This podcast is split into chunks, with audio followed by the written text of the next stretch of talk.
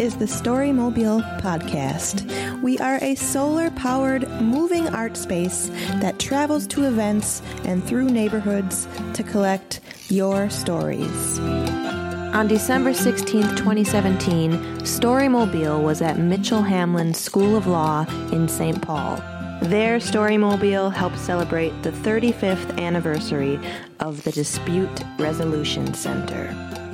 Ranked in the top five resolution programs in the U.S., the DRC teaches mediation and creative problem solving to help deliver justice. Storymobile was there to learn more about St. Paul's Dispute Resolution Center. Uh, can you tell me your name and how you became involved with the DRC? Yes, Larry Erickson, and um, I became involved with the DRC uh, by first doing conciliation court volunteering in other areas, other areas of the state for other mediation centers.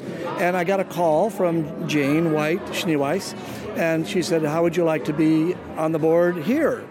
Uh, and uh, I live in St. Paul in the Battle Creek area, and I said I would just be delighted to do that. So it was by invitation. When you said you were doing work with other conciliation courts, what type of work were you doing with them? Well, the, the each of the mediation centers in the state uh, have some similar programs and some different programs, but almost all of them uh, have arrangements with the court to provide mediators for conciliation court. Conciliation court is a court of, uh, it's not a court of record. There's not uh, a, a, stenographer taking notes, that kind of thing. Uh, and you don't have to have lawyers. You can represent yourself, pro se, they call it. You represent yourself without a lawyer. And it's in, informal. And what the judges do is before they will hear a case, they say to people gathered in the courtroom, they say, okay, we're going to uh, I want you to go outside and meet with a mediator and see if you can work it out. And what's so good about that is that if we can work something out out of court, if you're the plaintiff, you generally have a much better chance of getting paid because the, the defendant will work out a time payment plan with you or something like that, which you can't do if you go to a trial. And if you're the defendant and you were to lose, go in and have trial and lose, you could have a mark on your credit record. So both parties have an incentive to go out, talk to one another, which many of them have never done, talk it out, and with the mediator helps to make the marriage and say, okay, it's in both of your interests, let's talk. It's hard, but let's talk. So it's very rewarding work because it's good for the defendant and it's good for the plaintiff. Yeah. When you say it's rewarding, has it kind of moved over into your personal life uh, being a mediator? Can you think of an example where it's helped you? Oh, absolutely. Um, uh, I've done uh, about 230 mediations so far in the last four years. Um, with court in, in conciliation court and with shared parenting and a few community mediations as well. And um, whenever I'm driving home, I'll call my wife and I'll say, uh, I'll, I'll give her uh, some comments about my experience, and uh, if it's if I'm mediating a, a, dispute between two divorced parents about the scheduling time with their children, uh, I will say to her often, I think, quote, I'll say, I think tonight little Jimmy Isaac, whatever his name is, is a little better off tonight than he was last night. A little bit. So, because we were able to get the parents to stop arguing, to talk about things, and to work out something.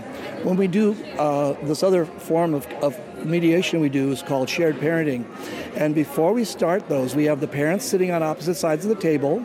Usually there's two mediators, and we ask them to bring a picture of their child and put it in the front. And invariably, when they start talking, it's all about them. Oh, it's inconvenient. I can't be driving that far to come and pick my son up.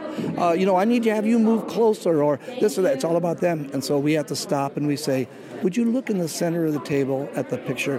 That's who we're here today for, not this. It's not about you guys, it's about Isaac or, or, or Miles or whoever it is.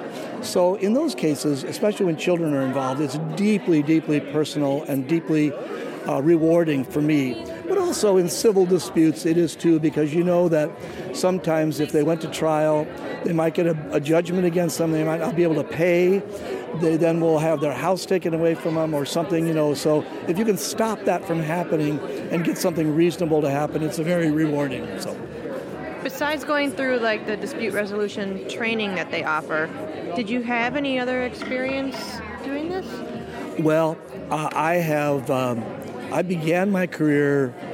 Let me see, in 1969, uh, and I worked in the state of Alabama for the Justice Department in desegregation of schools.